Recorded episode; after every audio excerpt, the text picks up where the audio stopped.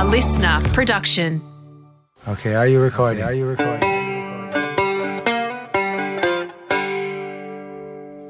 Howdy, team. You are listening to episode 9 of the Howie Games Artist Series Part A, featuring one of the coolest cats getting around singer, songwriter Pete Murray. Now, Pete's story, it's not your typical musician's tale. Pete did not pick up a guitar for the first time until his early 20s. What about that? Gives hope to us all. Since then, he has been a star of the Aussie music scene, a string of massive hits from So Beautiful to Better Days, Always a Winner, An Opportunity. Three of his albums have gone to number one in Australia. His latest song, you need to check it out. It's called Hold Me Steady. Hold Me Steady. It is a cracker. It's a really upbeat, positive tune. It's off his EP, The Night. As Molly Meldrum would say, do yourself a favour. Now, before Pete picked up a guitar for the first time, he wanted to be an athlete. Rugby, athletics, those were Pete's dreams, which makes him spot on for the artist series. Check this out Pete Murray plays the guitar, sings, drives a kombi, and surfs. Just about the ultimate life, I reckon. Come on, who would not want to be able to tick all those boxes? A cast iron guarantee from me to you. If you don't already love Pete Murray before listening to this episode, I reckon you will by the end. Enjoy the story of a man who figured out what he wanted out of life and has set about achieving just that. Pete Murray.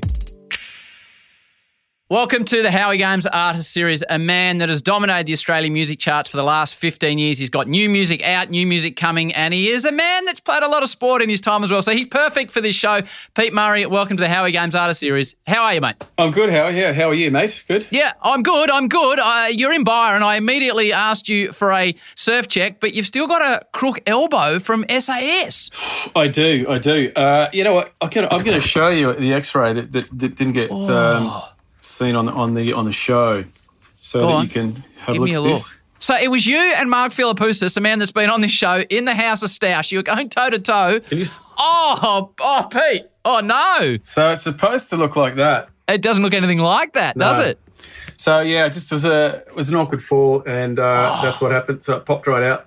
And, So what um, what happened? My family, massive sh- uh, fans. My, my two young ones, nine and eleven, they love it. Yeah. And I was at work, and they said, "Oh, Pete, the singer guy, he got in a in a blue with Mark Philippoussis because they know him because he's been on the Yeah. show, and then he had to leave. So so what happened? Uh, look, you know what? We um, we just went for it. It was um, uh, well, I guess like I just look. We both not uh, aren't boxers. You know what I mean? So, Yeah.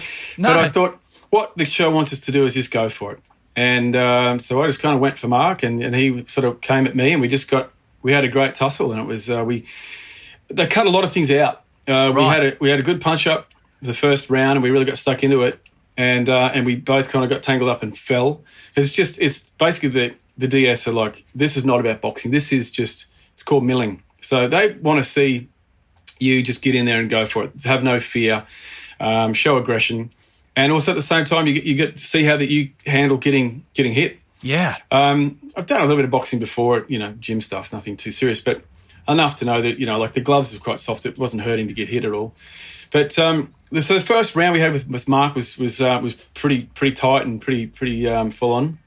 And the second round, I really um, I noticed how tall he is and how long his reach is. Yeah. So you know he's just got this extra probably this much longer than me on the arms, and I've, I was struggling to get into in close to him.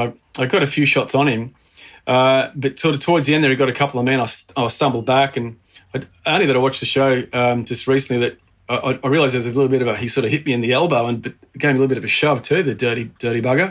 That sounds like Scud. In the middle of a savage fight, number five, Pete Murray, has fallen hard elbow, elbow, out of joint. and dislocated his elbow. What's happened is you popped this left elbow out of joint, okay? Yep. So, mate, You get it back in. No. You're going to need to go up to hospital. You're going to need x-rays. Yeah. Do you reckon you can walk with me? Yep, let's go. Yeah, and I um so mate, I just I fell. It wasn't his fault. I fell back, and I just um I probably should have just fallen back on my back, but I sort of uh, twisted and put my, my left arm back to brace my fall, and um, next minute this just popped out, and yeah, nothing I could really do. Given the seriousness of his injury, Pete Murray has no option but to be medically withdrawn from the course.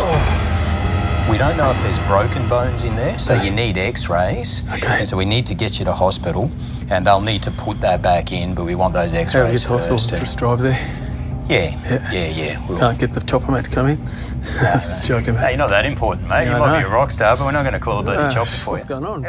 You you obviously look shattered. Like, were you enjoying the show? I've had a couple of friends that have been on it, and a couple that have just filmed it uh, recently. And they, you know, I remember Heath Shaw coming on the radio uh, during the AFL broadcast, and he said, "Hey boys, this is not messing around. This is harder than any preseason I've ever done." And this is a veteran AFL footballer. So, were you enjoying the challenge of it? We'll get to your sporting Yep. um, life. C- c- you- You've gone pretty hard in a couple of different sports. Were you enjoying the challenge of it, mate? I loved it. I love that sort of thing. You know, for Yeah. me, uh, it was it was super exciting because you were you didn't know what was coming up next, and that's the thing. It was scary. It was as scary as it was exciting for me. Um, you know, we did things that you would never do. Uh, I think probably the oh, the first day we got gassed. You know, to do to do that and just go in a room where you just can't breathe. The, your, your eyes are stinging, your lungs are stinging. There's just no oxygen there, and it's um, they're trying to talk to you. They're trying to make me sing. Um, the afternoon we, we go out and we're in a helicopter, uh, you know, going across a ladder to get back in the other side. You're probably 30 meters above the water. It's a long way. Yes. So you've got to really focus on.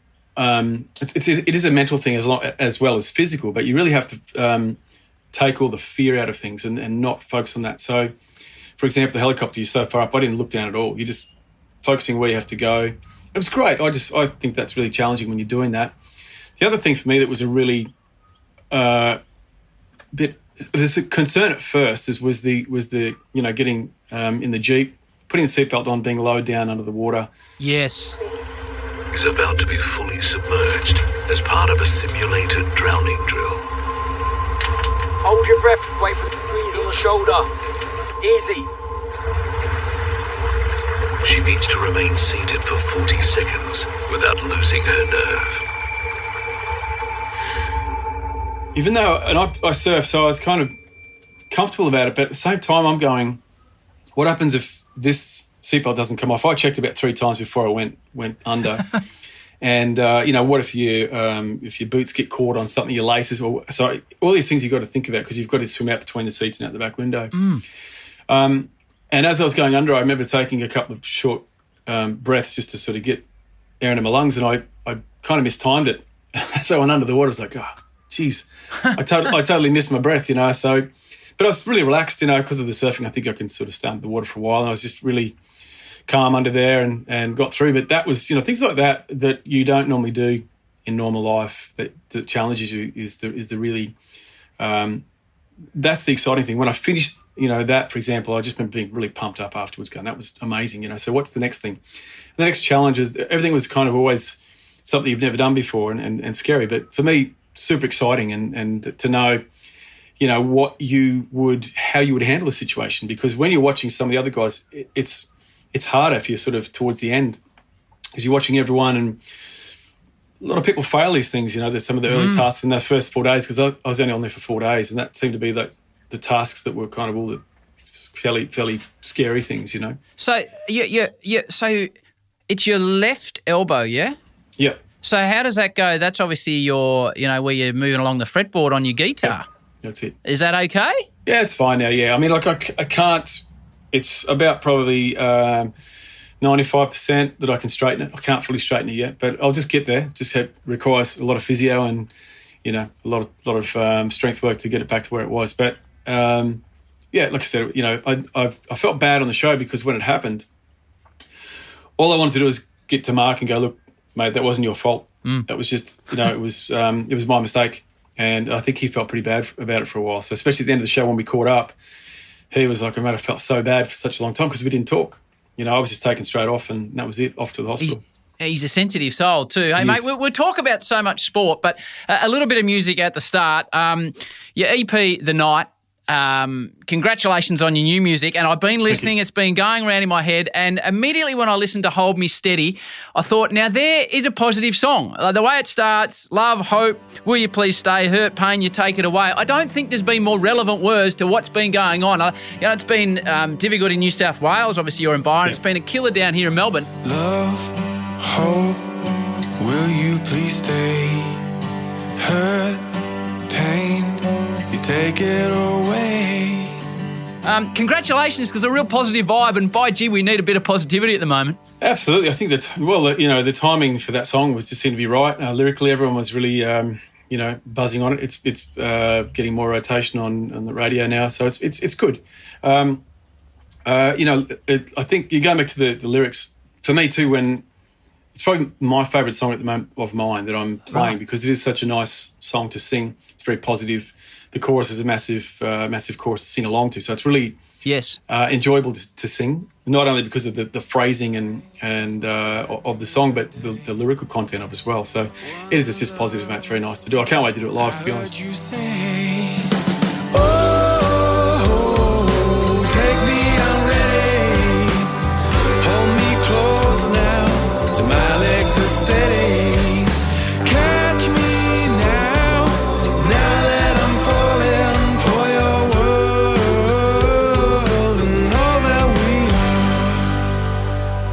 Ever poke around your own house? I'm fascinated with musicians and put some of your own tunes on. Do you, do you go back to some of the old gear and wander around your house and listen to your music or not? Never. Don't you? No. I, I don't know anyone that does that, but if you do, if, that's that's embarrassing. No, the only time I think you get so sick of your own songs too, because you know when um, I'm in the process of doing a new EP now, so Yes. listening to mixes and and and uh, you know the mastering's been done, so on on the headphones the whole time. You're just playing it over and over and over. You're making little notes of what's not working. You're going back and making changes. So you listen to the song so many times before it comes out. By the time it comes out, I don't want to hear it again.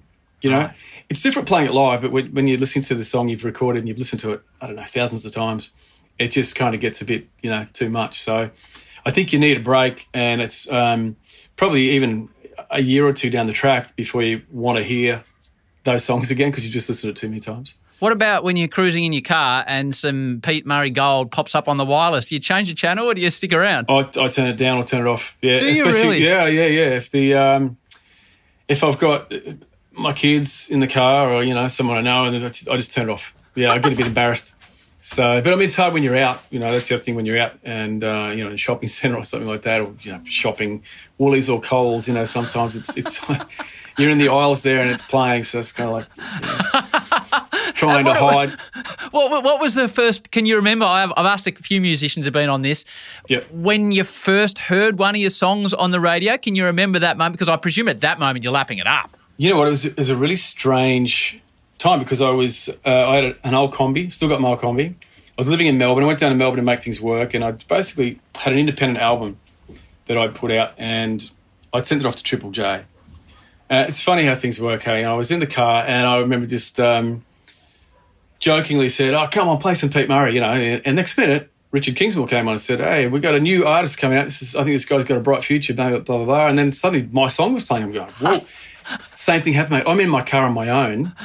I turned it down because I thought these guys will, you know, they'll think it's, they'll know it's me. Like no one knew who I was back then. But I was sort of so embarrassed I had to turn it down because it's strange.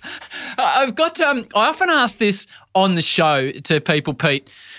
If you could swap jobs with someone, whose job would you like? And my answer, if I was asked that question, oh, I love my job. I'm a sports commentator. It's the best gig going around. But my perfect job would be living on the coast of New South Wales, surfing, all of a sudden being able to play the guitar and sing, cruising from RSL to RSL, doing a gig, getting 500 bucks, a parma and a beer, getting more waves that day, jumping in my kombi and heading further up the coast. Don't I was about to say you, you want my job except for the RSL so- clubs. I don't ex- well, uh, you're bigger than RSL clubs now, but don't shatter the illusion. Is that the Pete Murray life? Yeah, you know, look, it is. Uh, Is it? And that's the life that I dreamt up years ago. Um, you know, my dad, he uh, he died at 47, had a heart attack. I was 18 at the time. Right. And I remember just thinking from that moment, you know, he'd worked pretty hard. He was a watchmaker jeweler and he worked uh, really hard in his business to get it up and running. Uh, he'd sold it and him and mum were about to travel around Australia. They bought a caravan, about to take off. And he worked for about 12 months for another guy that just bought the business from him. Uh, two weeks before they were about to take off, or a month, whatever it was, he had a heart attack, died. So, and that was a lesson for me. I just went, well, I don't want that to happen to me. I want to be able to enjoy my life. I want to do something that I love doing, uh, that I can travel the world with, that I can live where I want to live. All these things I just said when I was, you know, around that age. This is what I want to do. I didn't know it was going to be music. Music came ten years later. Wow. So it was a long time, you know. But that was the thing. I, I started to think about this and going, what do I want to do? Um, and that's it. So for me, to be here, Byron Bay, this is a, a beautiful part of the world. Um, been here since 2005. I can surf whenever I want to get a lot of time off to spend time with family. And that's the other thing too. Like, you know, I want to make sure that I spend time with my kids. You know, dad was working a lot and I only just felt, I, got, I had my 18th birthday two months before he died. I felt like that's the stage I really got to know him. Um, I guess it was a bit old school then. Like you didn't sort of hang out with your, No. your parents too much. And dad was, you know, like, I guess that's what he, what he was like. So th- this, t- you know, uh, for me, it's important for me to have a life with my kids, and I've done that. And I feel great that I've been able to have the time at home uh, to spend time with the kids and to enjoy that, you know, and that's been lifestyle choice to, to be, you know, just happy to be able to, not to be the, the, the, the greatest musician or the richest musician in the world, just to be to be um, well enough that you can have a career and you can travel the world and you can have time with your kids and your family, and that's the big the biggest thing that makes you happy or makes and, me happy. and surf and have a palm and a pot. Like it, it sounds ideal to me. It That's sounds right, ideal. yeah. Hey, let's let's swap. Can we swap kombi van stories? Yes, yeah. So I was. Uh, this is about you, but anyone that owns a kombi, it's always great to hear the story. I was coming up through Mexico with a mate, and we've been surfing up through Central America, and we crossed the border into Arizona. And I'll never forget the the guys because we had surfboards in a backpack. He's like, Yeah. "Hey man, there ain't no waves here, man." It was like, "No, okay, but we're heading to the coast." So we go to Tucson in Arizona, and we bought a 1967 kombi van that we drove all the way up the west coast, across the Canadian Rockies. Eventually Was sold it, was it decked out to, to sleep in? It was Or- decked out to sleep in. Okay, it was yep. pretty rough. Yep. Um, it was like that six months. Like I picture that car. We worked as painters in Canada for a while, so he gave it a spray job from white to red. Like I love. I'm not. I'm not a car man. I've worked in motorsport, but I'm not a car man. But if I could have that kombi back, I sold it to this bloke who got in the back seat when we sold it to him, Pete. And uh, I'd lived a pretty sheltered life, and he's like. Right, uh, let's smoke a bone. And I'm like, what's a bone? He's like, it's a joint, man. It's a joint. So I, Co- I kombi. I talk, go. Kombi talk. You didn't have the lingo going, did you? no, I know, I know. So I said, now you have the joint, but that's how he celebrated the purchase. So it's such a beautiful thing, the kombi. Tell me about your kombi van. Yeah, well, look, I, I upgraded from a Valiant Ute to the kombi. So I had a Valiant Ute. Ute is a classic vehicle in the first It place. is. It was my it was my grandfather's. It got handed down to me. So I had this, um, you know, great old car key. My, my my friend's dad used to call it the car key ghost. It was just this beast of a car. And uh, anyway, I used to go to. I started doing some uh, covers gigs early on, and I would put all you know my guitars and all my gear in the back and. But I always sort of had to, you know, run in, drop the stuff off, and then run back out and grab the other stuff and bring it back in. So it wasn't secure. And if it rained, it was always know, we kind of have a chance of getting getting wet. So I thought I've got to buy a car that's got great security, you know, that, that I can that I can maybe even sleep in, and you know, what's this, what's this car that I need that's you know that will get me around from A to B. And um, I don't know, someone mentioned the kombi, I think, and I was like, wow, it's a great car. You know, and I remember thinking, wow, I'm buying this car, so upgrading from Valiant Ute to a kombi. I don't know if it was upgrade or downgrade at the time, but uh, so I got this, and then I could lock the car up. Uh, if I'd had a couple of drinks after the gig, I could sleep in the thing. It was just like it was perfect. It's a perfect And, like, vehicle. I've still got the thing. I bought this back in 1996. Wow. And I, I, I bought it off an old guy who he was a, a big lover of it as well. Him and his wife travelled around Australia twice in it. There was one previous owner before him, and he, um, when I bought it off him that day, he basically his his wife had died um, six months earlier, and he said, "You know what? Um, take the car and leave before you see me cry." And I was like, "Wow, this is like." Uh, I get it. really amazing feeling for this guy. I didn't sort of think too much about it, but the kombi, it is. It's like part of your life. I can't sell this thing, you know, because No. I've done so much in it, traveled so in so many places, and you know, it's just it's the kids have grown up in it. The kids love traveling in it too. So you know, it's just it's one of those things that if I sold it, I don't think I'd get another one back, and it's in good condition, you know, so pretty good condition. So I just can't do that at the moment. Yeah. I remember, Pete, we were in Arizona and we just bought it for 800 US dollars and we got our insurance. We had to do the license, got our license Yep. in, uh, in Arizona and the heater was jammed on and it's, it's summer in Yep. Tempe, you know, it's 40 know. degrees and the heaters, and my mate Timmy, who I was traveling with, he said, I'll fix this. He's a mechanical type of things. And he looked in the, in the book and found where the heater box was underneath the car. Yep. And he took a hammer to it and he banged the shit out of that heater box till it fell off. and then the heater didn't work anymore. Well done. There you go. nailed it. But four months later, Yeah. we're going over the Rockies. Cold. It's minus six degrees, and we can't operate the heater. So we're having to drive the thing in our sleeping bags Oh. because he knocked the heater off. I yeah, I drove from Melbourne to Adelaide one time for a show with um, with my band. We had a trailer. Normally, I think it's a six hour Yeah. six hour drive. I think from, from from Melbourne to Adelaide. This was like thirteen hours to get across. Where basically any hill we had, it was just like slowing down to like fifty. You know, trying to get up this me. hill. Yeah, and freezing cold. Like we all just had like basically beanies. We were rubbed up, and it was just so cold.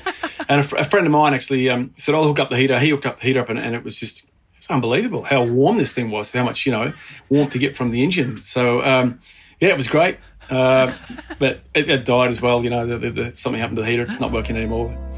But yeah, they're great cars. You know, I mean, Oh, I, lo- I love it to death, and it's just I know this. It's it's part of my life. You know. More of Pete in a moment. Next up on the Howie Games Artist Series, I reckon you're going to like this episode. A man most know as H.G. Nelson, whose real name is Greg Pickhaver. Now, Greg, alongside John Doyle, who plays the part of rampaging Roy Slaven, have entertained us for near on 40 years with their satirical blend of sports commentary, TV, radio, podcasts, and some really sharp work at the Olympics. Here he comes now into the corner and ready to start. Yang Wei uh, from China. And uh, China, God, what a place. Incredible gymnastic talent, so deep. I think he began uh, he began gymnastics in the womb, Roy, this boy. I think so. He's just feeling the mat here. Feeling the mat. Feeling it. He is. Look at that. Oh, fantastic. Oh, bangs the bat. Bangs the sand. sand straight into that. And also little Hello Boys there. Ah, the Hello, Hello Boys, Boys on the top of the party date. Yeah. And very good work. Two bag, flat bag. Flat bag. Hands in the Perfectly controlled. Will he go into a, a hello, boys? Out of that? Yes, he is. And closes the door, and it's me. Now, that's Greg Pickhaver and H.G. Nelson on the Artist Series next Tuesday. Let's get back to Pete. Sport for you, mate. R- Reading a, a little bit about you. There's not a great deal about you online, to be honest, which is makes it interesting for me. Athletics and rugby at a pretty serious level. Tell me about your rugby. Yeah. Um, well, look, I was I, basically my three sports are swimming, athletics, and and footy. You know, so Right. when I, I grew up in a small country town called Chinchilla, naturally all we all we had was swimming and athletics and footy. So uh, rugby league out there in in Chinchilla. Yep. Uh, and and I loved it. It was great. You know, so when I, I went to boarding school at, in Brisbane at Nudgee College for grade 11 and 12. Famous- that's when I got, famous got footy into, school, yeah, famous rugby school, yeah. Went there and got into rugby. Um, loved that as well. You know, the, both games, I, I really love them. Uh, so the, uh, I was, I played, um, you know, uh, competitive. I played like first 15 for Nudgee for two years and um, Queensland schoolboys. And um, so I kind of, when I, and then I went back to athletics because athletics was kind of just a passion I had for a long time. I really wanted to compete at the, um, either the Commonwealth Games or the Olympics. And I was running What distance? 800. Eight. Oh, 800. Could you choose a harder event? Well, I used to be a sprinter when I was younger, and then I had some Achilles problems, so I, I kind of lost my speed. I was like a 100 meters uh, runner, and then just I think I'd lost the speed, couldn't keep keep up with those guys anymore, and then I uh, went to the um, 800s, and I just had the speed. I would just hang in with them, and then just uh, had the speed at the end. I'd run past, and you know, so. Um, you know, the athletics was was good. So I, I did athletics. I'll come back to athletics again in a sec. But Yeah. I went did athletics for a little while. I came back into rugby, super fit. You know, with the 800s, eights and fours, I would do. So I was super fit, and then I started playing sevens, and I loved sevens because it was such a free game. You know, you just Yeah. you just be going the whole time. And for me, having the fitness where a lot of the other rugby guys didn't have it at that level, uh, I kind of really stood out in the sevens because I just you know when everyone got tired, I'd just keep going. So, and even when my team got tired, they'd just kick it, and I'd just be the only, only one that would run through and pick it up and score the try, pretty much. So, um, there was a there was a chance there in um, of uh, a year after the athletics that I was doing the rugby, and um, the chance of getting in the um, in the Australian sevens team to go to Hong Kong. And uh, it's a bit of a funny story. I was living with my sister at the time, and I'd made the um, made like the Queensland side to go and play in this other trial, which they were going to select the Australian side from. And there was a fair bit of hype around me on a couple of the um, the selectors. Mark Ella was one, Jeff Miller was another one, ex Wallabies, Yeah. and um, Bob Dwyer was uh, also selected for that. And so um, Jeff Miller came up after the, the the first trial that I got picked in this this um, Queensland side to go and try that for. he said, "Look," and I hurt my I hurt my knee, the posterior cruciate, which was um, uh, difficult, but you can still play. Uh, you know, like I, I probably could have. So I said to Jeff, "Look, um, I've injured my knee. I'm having physio. So look, if if Bob's really serious and he wants me to, to trial out, and there's a chance of making the, the Australian side, then I'll I'll come. I'll go to the trials. Otherwise, if I don't hear from him, I won't go. I'll just rest up and I'll come back at, the end of the year and I'll I'll go again for next year." And oh well, this is kind of like six weeks, I think. But but like I said, I probably could play with a bit of painkiller and, and get it done. Anyway, I didn't hear from him, so I thought oh, I just I just I just pulled out of the team and, and didn't go.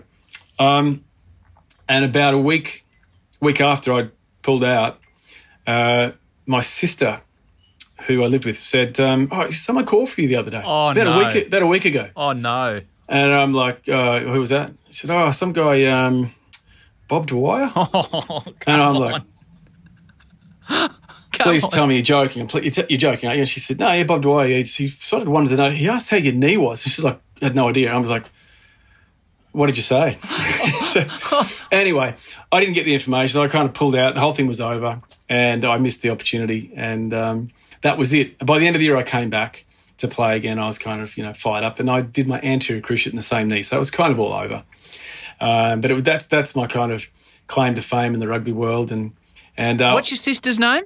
Uh, Nicole, but I call her Coley. Cole. He's dropped the I ball in Oh. a major way. Uh, she knows it too, and I haven't I bet ever I let her. so. so I, I went. Actually, went over years later, and I, um, uh, I think it was the World Cup in 2003 in France, and the um, the Wallaby uh, team got me to come over there and play some songs for them.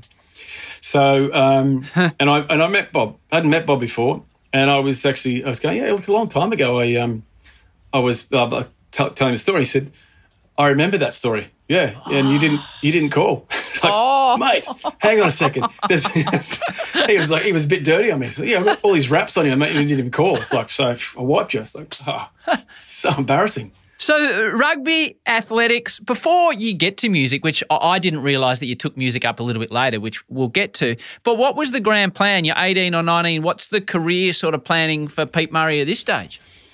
Um, you know, when I first left school, I was well. Dad died, and it just threw me. I didn't. I, I kind of I really didn't know what I wanted to do, and um, I started doing um, hotel management course for a while because another mate of mine was doing it, and he said, "I'm going to do this." And I was like, I really just didn't know what I wanted to do, and so I thought I'll do that. I did that for six months, and I didn't like it. Uh, then um, I got into natural medicine, where I really I loved that. You know, it's kind of like I, I could use this for my sport. Um, so I started to think, look, this is where I want to go. This is my career. I was working with a couple of physios, doing some work with them. I was um, working uh, in a gym. So I, thought this is great. You know, when I'm kind of finished my career in, in sport, whatever that's going to be, then this is what I want to. I want to work with sportsmen and women and and um, try and go to you know the Commonwealth Games, Olympics in, in these teams and work with these with these guys, and that's what I wanted to do.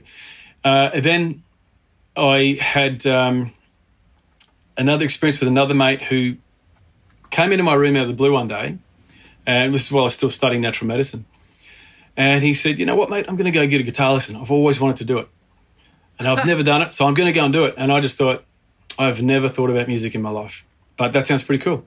I said maybe I might do the same. So, as it turns out, uh, I borrowed a guitar off a, a, a mate's brother, uh, and my friend, his name's Charlie. So he he never did. He never took lessons, but he was the reason that I went and had a couple lessons. He's the reason I got started. So as soon as I picked up this guitar, I'm going, wow, like this is amazing. So much fun, this thing, you know. Like, and so I was just really passionate about this music, and it, took it took me a long time to kind of get the hang of it, but it was um, it was fun, you know. So as it turns out, I, I just kind of um, basically played in my room to no one for about two years until I got to the stage where I could actually play some songs. And Charlie and I were massive fans of Neil Young. So Charlie hadn't seen me for two years. He was studying teaching at the time. He went off and became a teacher. Uh, and then we hooked up again. And I, he, was in. He was at the Gold Coast. I was in Brisbane. He said he came to town. I said, "Mate, come over. Let's catch up. I've got something to show you." So I came over, and we had a, had a couple of beers, and I just got his guitar out. And he's like, "What are you doing?" I said, "Mate, this is because of you. I started. I started doing this." So I, and I played like a couple of Neil Young songs, and we were just singing along for the afternoon. He was like, "Wow, I can't believe what you've done." You know, I said, "Mate." So that's the first time you played in front of anybody. Yep, yep. And, Wow. and because he was the guy that got me started on it, you know, so I Yeah, said, yeah, this yeah, is yeah. because of you, this is where I'm at, you know, and, and, I'm, and I'm loving it, you know, this is fantastic. Um, and then uh, six months later, he had an aneurysm and passed away. Ah. And it was like this, um, you know, it was a, a, obviously a devastating time for me. Yes. And um, I named my first son Charlie after him. And uh, he's the reason that I got started. You know, I, I kind of believe in fate, and I, I believe I was kind of meant to meet him. And he was kind of help, kind of getting me on the path to where I was supposed to be. Um, that's what I believe. So, you know, sad, sad, um, sad times, but um, uh, I- I've still got great memories of that guy, and you know, and what he did for me. So, Pete, you're talking two years. You'll see that beautiful guitar behind me. Two years ago, pretty much two years ago, I was like, I've know nothing about music. Mm-hmm. I've no interest in music. I was consumed with work. What can I do to take my mind off work, learn something new? It's like, oh, I don't have a go at the guitar. And I have a love, love, love, love, hate relationship with that thing. Two years Yeah. in, I, I love it. I love how much of my mind it takes. I hate how bad I am at it. I'm not naturally gifted at all as a musician. Were you were you a Ricky Ponting that once you started playing you were flying, or were you a man, a Justin Langer that had to work and work and work? Early on, I was a Justin Langer. I think it just took. It doesn't come easy. Uh, music and trying to get your fingers, you know, especially what was I, 20, 21, 22, I think by the time I picked up guitar. So it's, you know, most most guys that are playing are in their teens, you know, Yes. they're young and they're getting stuck into it. So for me, um, it was a really odd thing to do, you know, and to try and get your fingers into these shapes of chords and, you know, so, but look, once I got into it, what I found was natural was my voice. Right. So you could sing. Well, but I didn't know that. But that's what I that's what I felt. That just started to really kick into gear, and I didn't. I had no idea I had that. And uh, once I started playing for people, everyone's going, "Mate, you, like your voice is really great," you know. And so, but I mean, early days, like you know, learning the guitar, I remember being super excited. I think I was playing like Heart of Gold, Neil Young, and I knew what the song was. And I had Yeah. another friend of mine said, "Mate, check this out. See if you can guess what the song is." And I'm playing it, and he's like, uh, "Can you play it again?" Like, yeah, sure. and I'm like in my mind going, "This guy, he's got to get this. This is good." You know, I play it again. He's like. Um, play it again. like, it's This- Neil Young, Heart of Gold. You know, This happens with So, me and my wife Yep. every two weeks. I'm like, babe, what's this one? She's like, I got no idea what that is. Yeah. And then I'll tell her, she said, that doesn't sound anything like that. so what was your what was your first what was your first paid gig and, and how long into the process was it? Like you say, it's pretty late in life to take something up like that. yeah, I was 26. So four years later. Yeah, 26, and I had um, the same mate that, that couldn't understand that song, Dave, Dave Weber. On, he, Dave. He, he was actually he was very helpful too. He said, "No, came past this place. There's a little bar in uh, in Brisbane called Dooley's Hotel, and they've got this little like a little sports bar. It only fits like maybe 100 people in there. It's a cool little. It's an Irish bar." Cool little bar. He said, it'd be perfect for what you're doing. You should go and try and earn some money. Like, I think you're getting good enough. I was like, oh, I don't know. I don't know if I'm quite that level yet. And he's like, well, just, just, you know, go and check it out and just see what you can do. So I thought I'll just pop in there one day. So I went in there with the guitar. Most guys have like, you know, I think back then there was like, you know, take a CD in and a bit of a resume thing. I've played here and I had no idea. I just rocked up and said, who's the owner? And so Jan Dooley uh, was Jan and Tom Dooley owned it. Jan sadly's passed away now, but she was great. She's I know like, uh, um, can I play a few songs for you? And just if you if you like me, I'm just wondering if I can get a gig. And she was great. Um, she said, "Yeah, I'm about to have lunch, so why don't you sit up there, play a few songs, and um, I'll have a listen, and I'll kind of let you know if, if you you know if, if you got the gig." So I'm like, "Yeah, sure." So I'm sitting down. I, I played about three songs. At, at the end of the third song, she came up and said, "You're great. I love you. Fantastic. Can you do?" And this was on um, Monday. She said, uh, "Can you start Friday?" And I'm like, uh, "Yeah." And I was like, "Yeah, sure." I try to be confident. You know, yeah, sure, I can do that. You know. And she said, "All right, see you Friday. You're gonna do like uh, four, four 45 minute sets." I'm thinking, "Holy That's shit. a lot of songs. It's a lot of songs. I'm gonna have to repeat, do some different versions of certain, you know, songs. So I was, I was panicking all week, and I was trying to learn as many songs as I could.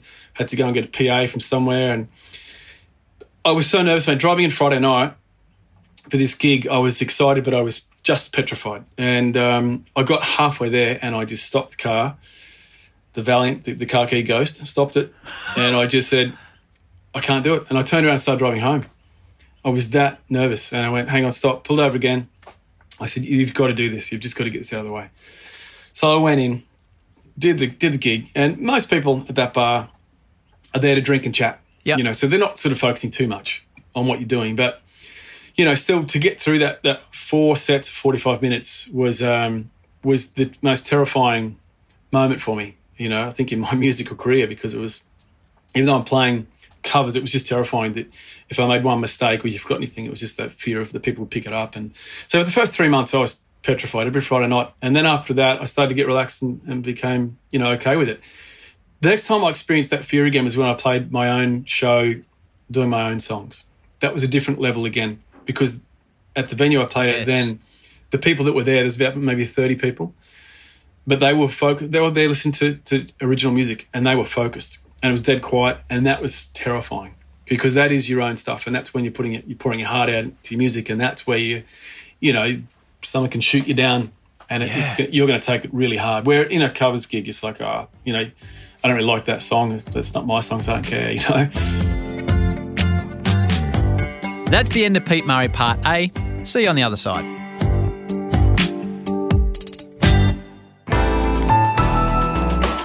Listener.